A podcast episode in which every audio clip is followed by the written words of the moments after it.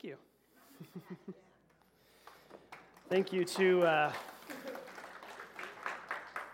thank you to uh, Gretchen and Jay and the music. Isn't that a great song to end out there on?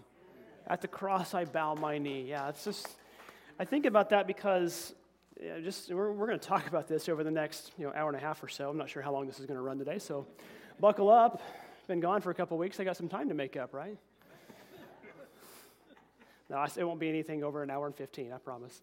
Um, as we jump in today, I, I want to ask you a question, and I'm going to apologize off the top because this might be a hard question. But whether you're here in the room, whether you're watching online, I want to ask you th- this question.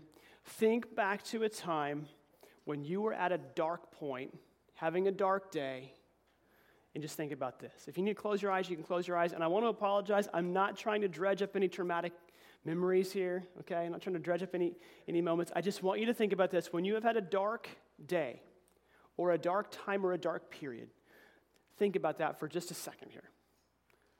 Now, here's the quick follow up question to this because I don't want to leave you hanging in there. What got you through that? What got you through that? Now, I know Jesus is the, the answer. It's, it's Sunday school, right? What's the answer? Jesus. It's always the answer. But just think about that. Because even in those moments, sometimes it doesn't always feel like Jesus is right there helping us through it. He is, but we may not always feel that. But maybe you've had a time, maybe you've had a day that just felt hopeless. It just felt dark and there was no, no escape. Now, I, I know what you're probably thinking, Kurt, this is Palm Sunday, dude. Like, what are we talking about darkness here? We're supposed to be waving branches and shouting Hosanna, and that's what day happened with, with Jesus when he rolled into town on a donkey on, on that Sunday. And yeah, you're right. We're jumping ahead a few days in the week.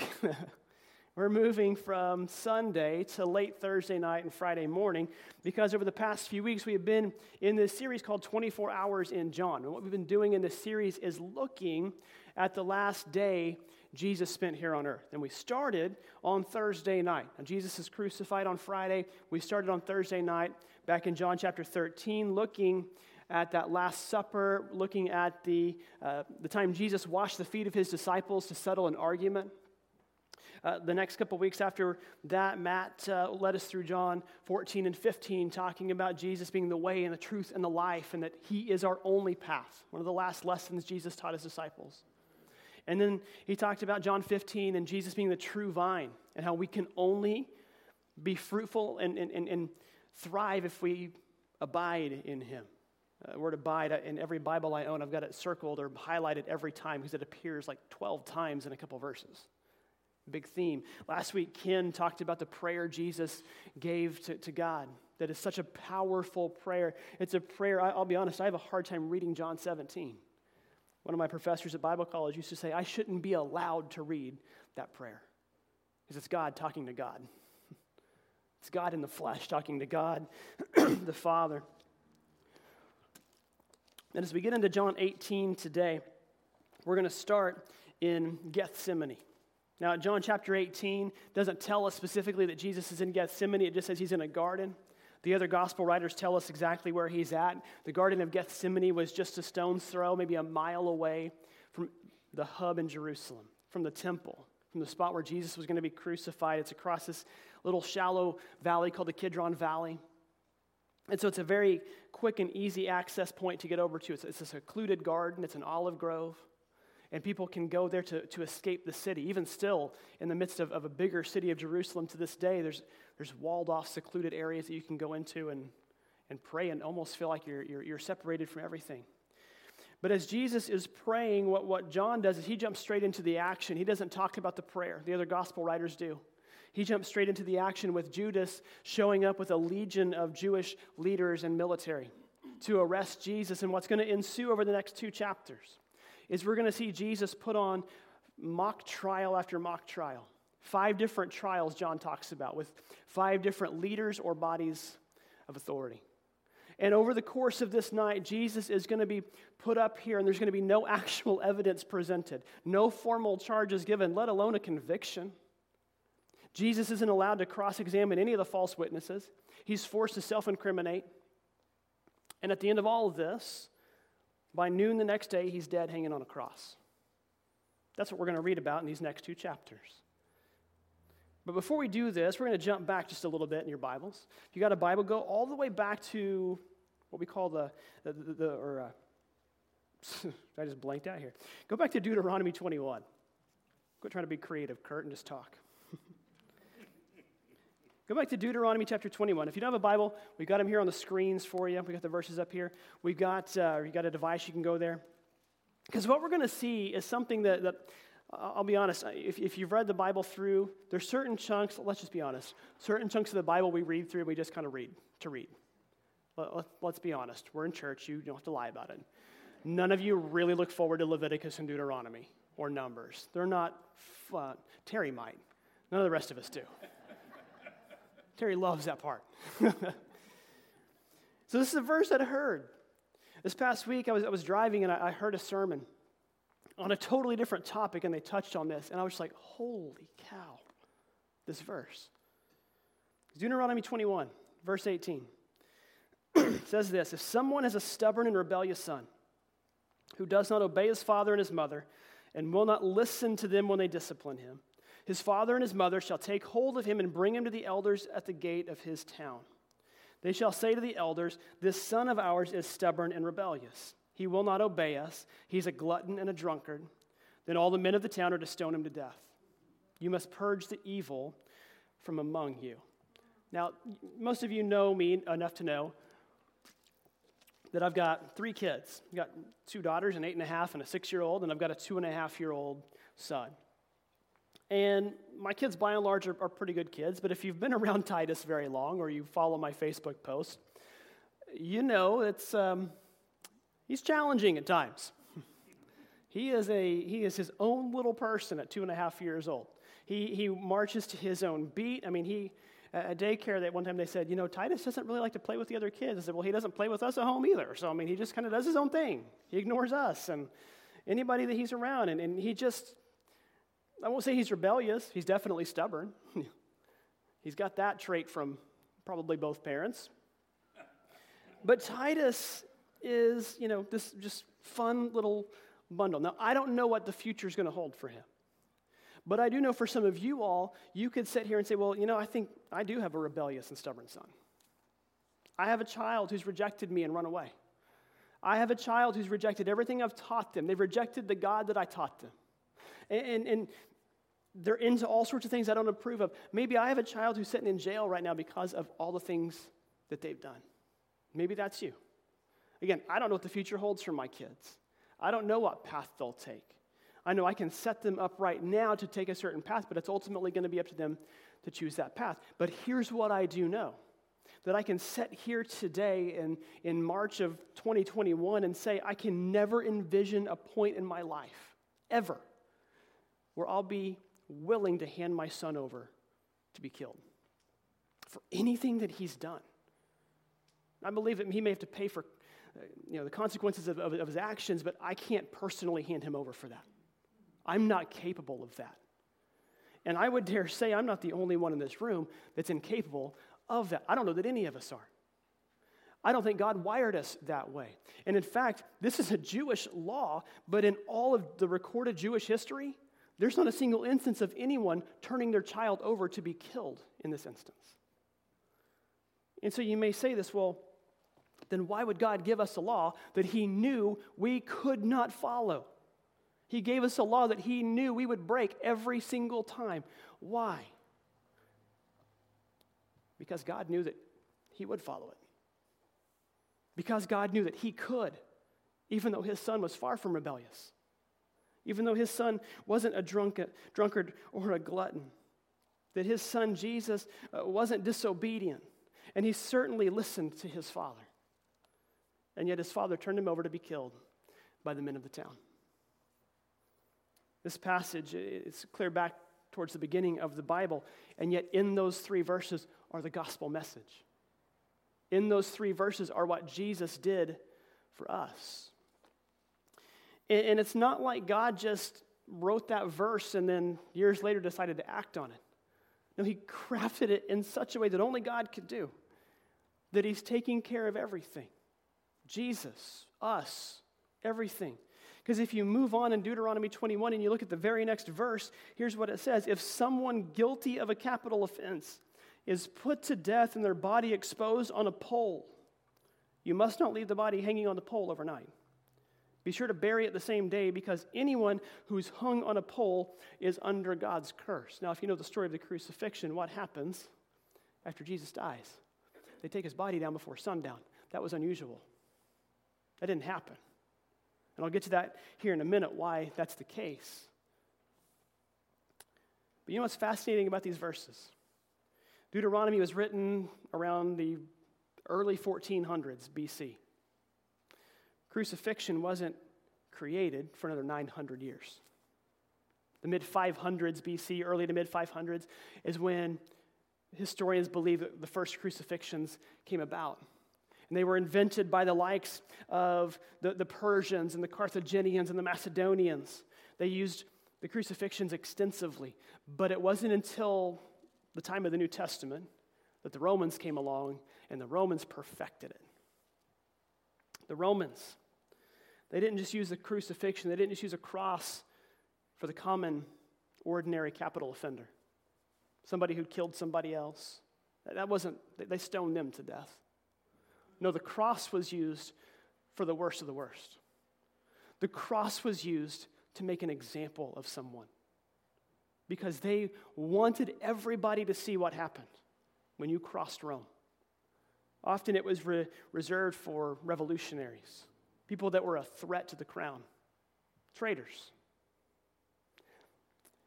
It was an extremely public, an extremely graphic, an extremely slow form of execution. They didn't want you to die within an hour, they wanted you to hang there for as long as possible. It was brutal. It was brutal. It was meant to inflict as much pain as possible. In fact, it was meant to inflict so much pain that there wasn't a word to describe the amount of pain they went through, so they invented a new one. We translate it in our language as excruciating out of the cross. The crucifixion was done by nailing somebody to this cross. Spikes that were often seven to nine inches long were driven through the palms or through the wrists. Either one. The palms if they wanted them to suffer more, the wrists if they wanted them to be in more pain. And they'd be driven through the feet, wrapped around the side of the cross, right through the top of the foot, through nerves. And, and the body would hang there and just hang, sometimes for days on end. And I, I think a lot of us assume that eventually the person would suffocate. Maybe some of them would, but a lot of historians have discovered that most people died on the cross not just through, through asphyxiation, but they died through shock because their body eventually just quit working. It couldn't handle the stress and the strain. Some of them, in the case of Jesus, some of them, their hearts would rip in two because they just couldn't handle. That was, that was a crucifixion. It was an example. And not only was this done, but this was done in an extremely public manner. The cross was often only a foot or two off the ground on a very public road. Imagine down on 6th Street where everybody can see. Because again, they want to make an example. This is what happens when you cross Rome. It wasn't done in a quiet room with only family and friends watching, it wasn't done in a sterile manner. They wanted you to not only suffer, they wanted you to be humiliated in the process. And so often people would hang on a cross for at least two or three days before they finally died. Sometimes some of the longest recorded instances, they hung on the cross for over a week before they died. And then often the bodies were just left to rot and fall apart so they could say, This is what happens when you cross Rome. Maximum pain, but maximum shame and humiliation. That's what Jesus did for us. You think about this. This is Jesus the Son of God, the Messiah, the Lord of all creation. Jesus was there when the world was created. Jesus was there through all of it. He spoke the world into existence, and here he is hanging on a cross for us, for all of us. He is the fulfillment of everything the Jewish people had been hoping for for centuries, and he's being tried for crimes that he didn't commit. This is the sacrificial lamb being led to the slaughter for people that were going to reject him, for people that were going to hate him, people that were going to leave him. And all this took place because we, folks, we aren't capable of reconciling ourselves to God. Because we rejected him and we can't restore that. Jesus went to the cross to receive what I deserved, what you deserved. And yet at the same time, I think far too often we, we, we look at those events, especially this time of the year, and we replay them over and over, and I think we oversimplify them just a little bit. We think about Jesus, oh, he died on the cross for us, and then he rose again. That, thank you, Jesus. And, and I'm not, I don't mean to diminish that. that. That's good. But sometimes we need to step back and, and look at this a little bit heavier, a little bit deeper. So, what I want to do over the next few minutes, because I know, again, these are a couple of big chapters and there's a lot going on, is I just want to dive bomb and make three observations from this passage. Because I want us to, to, to make sure we're aware of these. I think we're very capable of being guilty of the same things some of these people were in, in this passage. Here's the first observation that we can make. Often we diminish who Jesus is when we want to justify how we can betray him. We'll diminish who Jesus is when we want to justify how we betray him. Okay, go back to John 18. We're, we're going to jump back into this passage here. John 18 again starts with him in the garden, and Judas shows up with the people. And in chapter 18, verse 4, it says, Jesus, knowing all that was going to happen to him, I always love that, went out and he asked them, Who is it you want? And they replied, Jesus of Nazareth. Now, again, keep in mind, these guys are with Judas. Yes, he's betrayed Jesus. Jesus has called him out on it already, earlier in the night. This is still Thursday night. This is shortly after their, their Last Supper, and he's washed their feet. Those, those last three weeks of sermons, those conversations that Jesus had took place on the way to the garden. The prayer took place as soon as he got there, John says just outside the garden, even. But it's Judas. And yes, he's the betrayer, but he's also a disciple. He's been there this whole time. He has seen all the stuff Jesus has done. He's seen people healed, he's seen people raised from the dead, he's seen him calm a storm, speak things into existence. And they walk up, and despite all of these, these titles that Judas would have known Jesus to have Lord, God, Savior, Messiah this is Jesus of Nazareth. Now, on the one hand, that's a true statement, okay? Uh, that, that's an apt description because they didn't have last names. You know, when I came here, I had to took me a while to figure out which Ed was which, okay? But fortunately, there's last names. I didn't have to learn descriptions to go along with them. Okay? They did that here, and Jesus was a common name. So that's why we see, I mean, just good grief. Think about here in a few minutes, I'm going to mention like five Marys in one verse. You know, that's, it's hard to keep up. That's why we tag Mary Magdalene. That's because she was from Magdala. That's where she's from, right? That's not her last name. Okay? So they tag a, a town name to describe where somebody is from Jesus of Nazareth. But at the same time, you got to think about the context here. Nazareth is in Galilee. Nazareth is kind of a backwater town because Galilee is a backwater area. Okay? Be like if I made fun of someone for being from Arkansas. Okay? Sorry, Jerry. No offense. Louisiana, is that better? Louisiana? Biggest state. Mississippi, well, I'll, I'll stop. I'm going to get in trouble. But imagine if somebody described you and they tagged something to go along with your name that was a little bit of, a, of an insult. To make sure people know uh, he's not high class, he's not an important person. This is Joe of Hicktown, USA. Okay? That's similar to what we'd be dealing with here. They wanted to make sure people know, well, this is just now. I mean, think back earlier. Nothing good can come out of Nazareth. Something was told to Jesus earlier in his ministry. And I think about this because I think we do this to Jesus sometimes too. Now, maybe we don't change his name, maybe we don't change his description, but we diminish who he is in our lives so that we can justify our actions that might betray him. Let me go, what, what, what do you mean, Kurt? Well, think about this way How many times has Jesus just been someone on your list to reach out and consult? He's just someone that's there for advice, like a mentor or a confidant or a buddy. Hey, hey, Jesus, I'm just curious. What do you think I should do in this situation? I mean, I talked to my, I talked to my dad already, and talked to my brother, and talked to my, my, my friend down the road, and a couple guys I work with, and uh, talked to some people from church. Now I'm talking to you. What do you think I should do? Jesus isn't a buddy or a confidant, He is the Lord of all creation. Now, yes, He is your friend and He wants to be your friend, but He wants to be your Lord. When we submit to Him, like when, when you confess Him as Lord, that's when you become a Christian. You become a follower when you confess Him as the Lord of your life. You submit everything you are to Him. He's not just another name on your checklist. No, He is your God. And we can't take that away from Him. Because the moment we do, it's suddenly much easier to justify doing whatever we want and saying, well, Jesus told me this, but these other five people told me that. And suddenly his voice carries a little less weight in our ears. You need to remember this.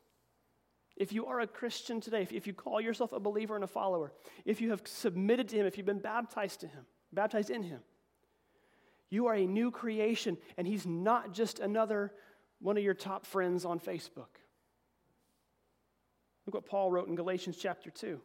He says, I've been crucified with Christ, and I no longer live, but Christ lives in me.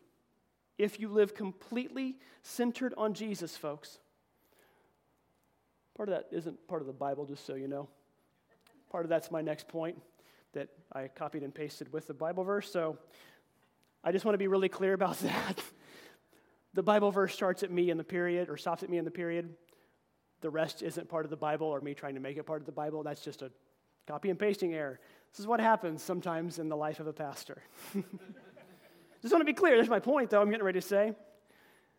Folks, if you live your life completely centered on Jesus, if you live your life where He is the Lord of your life, it's going to be much, much harder to, to diminish Him. It's going to be much more difficult because you won't be able to fully separate your identity from Him because your identity will be wrapped in Him and defined by Him. So don't diminish Him. He's Lord. Here's my second observation we've all betrayed and denied Jesus. And I think we've betrayed him worse than Judas and denied him more often than Peter. I think it's easy for us to look at those two guys and, and call Judas a villain and Peter just the bumbling sidekick. and we're not much different. John 18, verse 15, here's the story of Peter. It says, Simon Peter and another disciple, that's John, he just never gives himself his own name here, were following Jesus. Because this disciple was known to the high priest, he went with Jesus into the high priest's courtyard, but Peter had to wait outside the door. Just a little side note it's always fun to watch John take jabs at Peter. Like here next week, we'll talk about the resurrection, and John makes sure to point out he beat Peter to the tomb. Okay? It's always fun to hear that. The other disciple, who was known to the high priest, came back, spoke to the servant girl on duty there, and brought Peter in. You aren't one of this man's disciples, too, are you? She asked Peter. He replied, I am not. It was cold, and the servants and officials stood around a fire that they had made to keep warm. Peter was also standing with them, warming himself. Jump to verse 25. Simon Peter was still standing there, warming himself, so they asked him, Aren't you one of the disciples uh, too, aren't you? And he denied it, saying, I am not. One of the high priest's servants, a relative of the man whose ear Peter had cut off, challenged him. Didn't I see you with him in the garden? And again, Peter denied it. And at that moment, a rooster began to crow. Now, in case you don't remember the story here, you go back to the first week of this series, John 13, and I hit on the foot washing. But that verse, that chapter ends with Jesus saying, One of you all has betrayed me.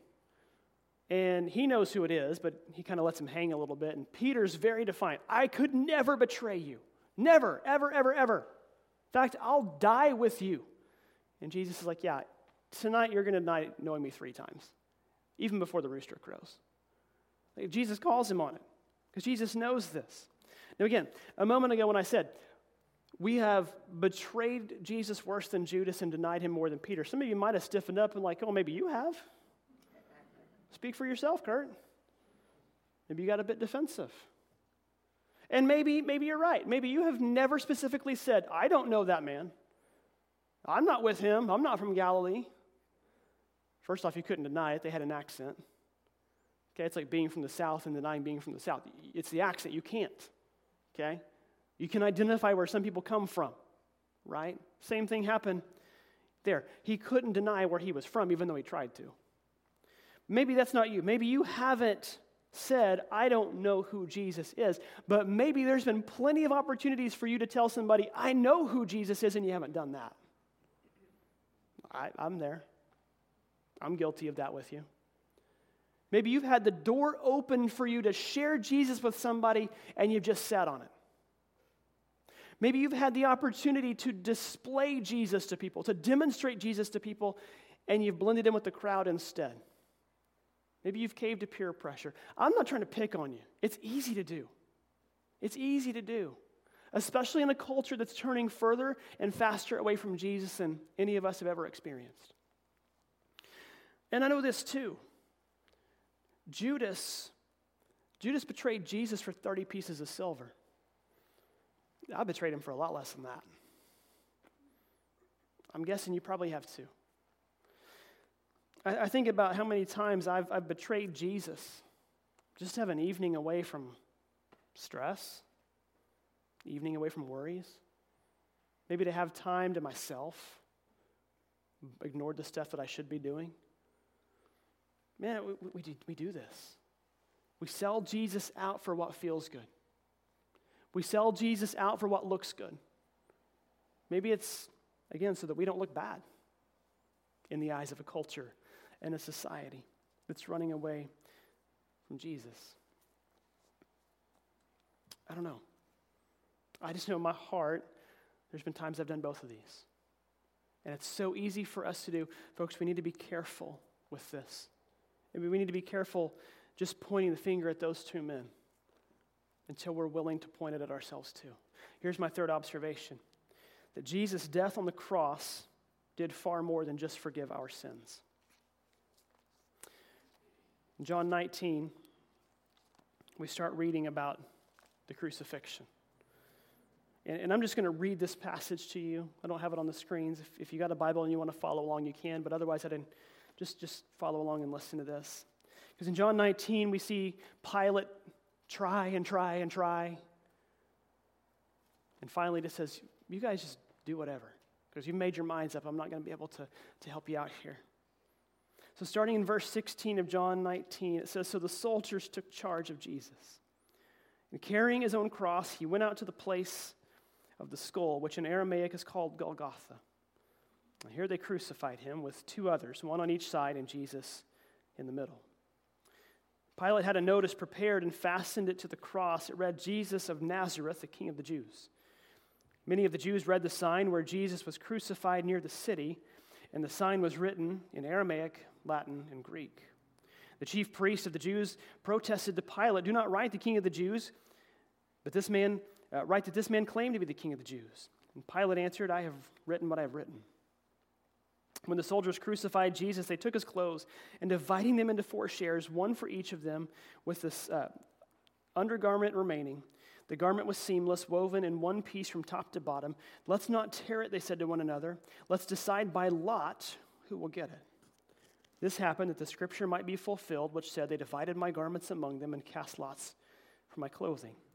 This is what the soldiers did. Near the cross of Jesus stood his mother, his mother's sister, Mary, the wife of Clopas, and Mary Magdalene. When Jesus saw his mother there and the disciple whom he loved standing nearby, he said to his mother, Dear woman, here is your son. And to the disciple, Here is your mother. From that time on, the disciple took her into his home. Later, knowing that all was now completed, so that scripture could be fulfilled, Jesus said, I am thirsty.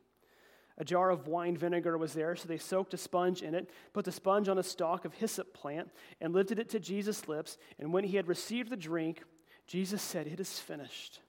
With that, he bowed his head and he gave up his spirit. Jesus went to the cross and he endured more than I can imagine. I got to be in Israel a few years ago. I got to see remnants where people were flogged and beaten. There's still blood stain on rocks from 2,000 years ago, from where they ripped people apart. You know, we read about flogging, and John just kind of mentions it in passing. We read about flogging and think, well, they just did that before they crucified somebody. No, 60% of the people who were flogged died. Like that was a form of execution in and of itself. And they did that to Jesus. And then they put him on a cross and they nailed him up there. And he died. He was beaten, he was punched in the face. The Bible says he was beyond recognition. You couldn't even tell he was a man anymore. For us. And he hung on that cross on a public road in the middle of Jerusalem where everybody could see him. And you don't have to go back very far in John to see him with thousands and thousands and thousands of followers. And here he has one disciple left and his mother and a couple of other ladies, and that's it. And he did that for you and for me. Romans chapter 3 tells us that Jesus went to the cross and he died. And, and Paul specifically uses three words. He says that he, was, he died so we could be justified, redeemed, and atoned for. And those are specific terms for specific reasons. Justification means that we are set free from slavery, let go, or, or I'm sorry, set free from the legal bonds of our, of our sin. We're, we're made whole. Redeemed is we're set free from the slavery of our sin. And to be atoned for means we're set free from the wrath of God. God will not hold our sin against us anymore. But it's more than just that because it goes even a step further, I think. Jesus took that humiliation and all the shame that came with it so that we wouldn't have to carry the guilt and the shame of our sin any longer. Romans chapter 8, Paul writes this.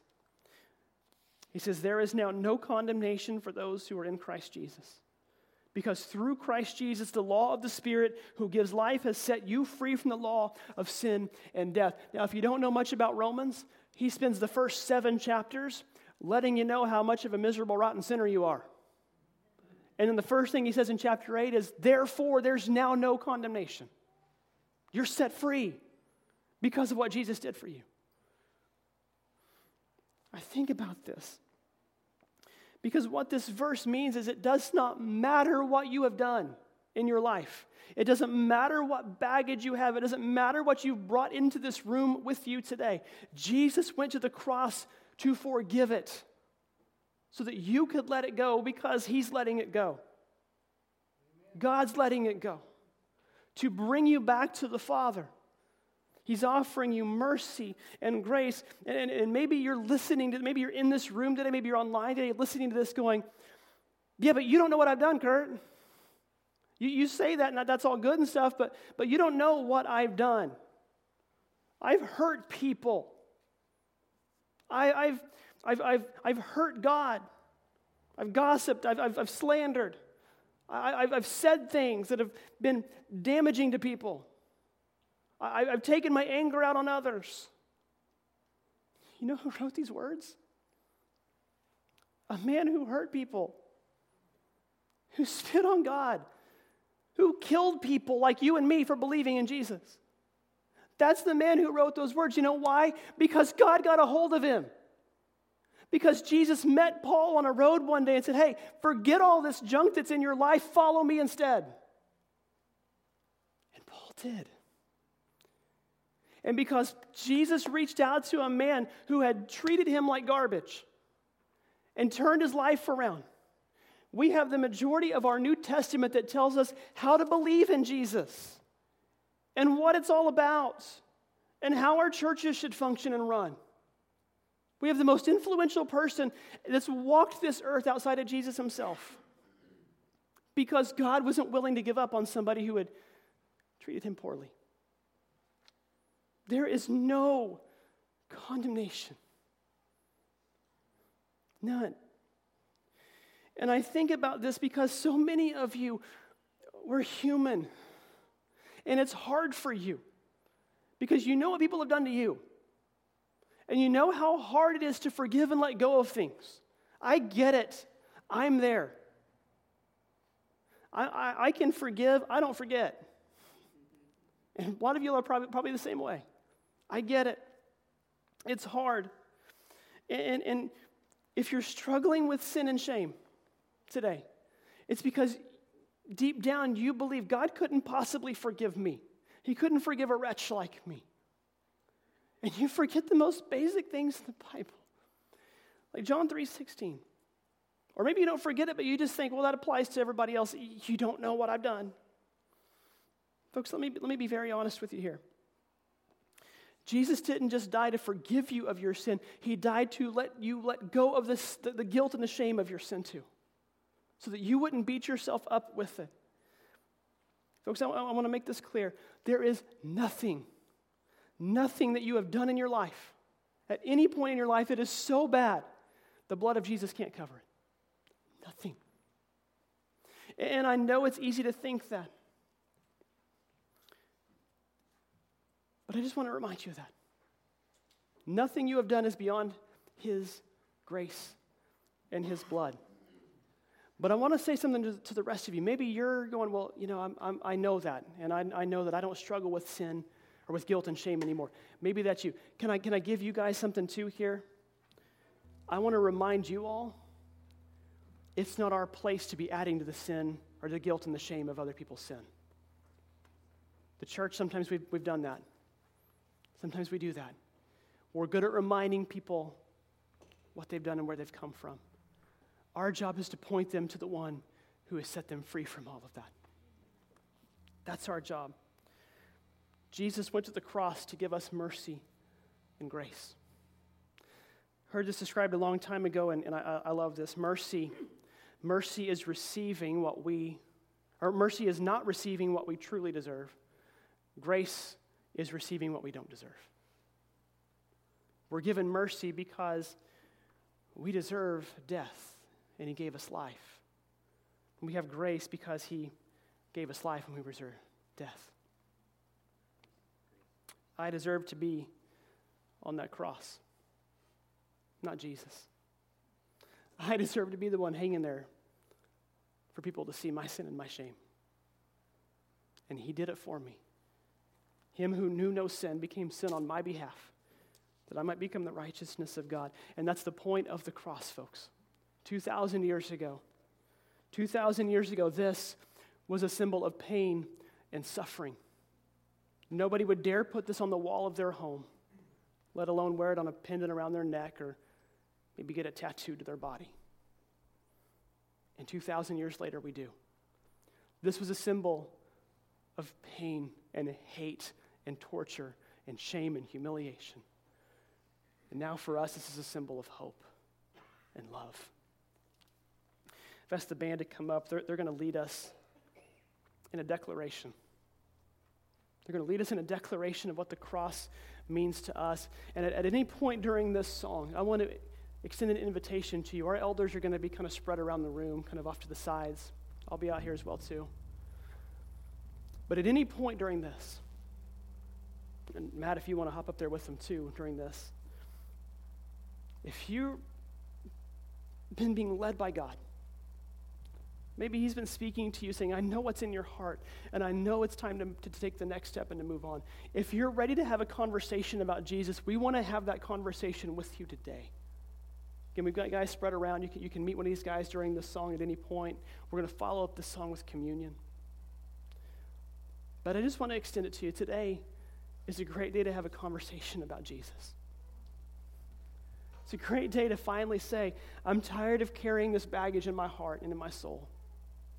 And I'm ready to let go of it and accept that forgiveness and to make him the Lord of my life. Let's pray, Father to say we're thankful for the cross is an understatement. But God, we're thankful for the cross of Jesus and how the cross turned pain and shame and humiliation into hope. God, in these next few moments, Lord, I ask you would speak to hearts, speak to lives, speak to souls.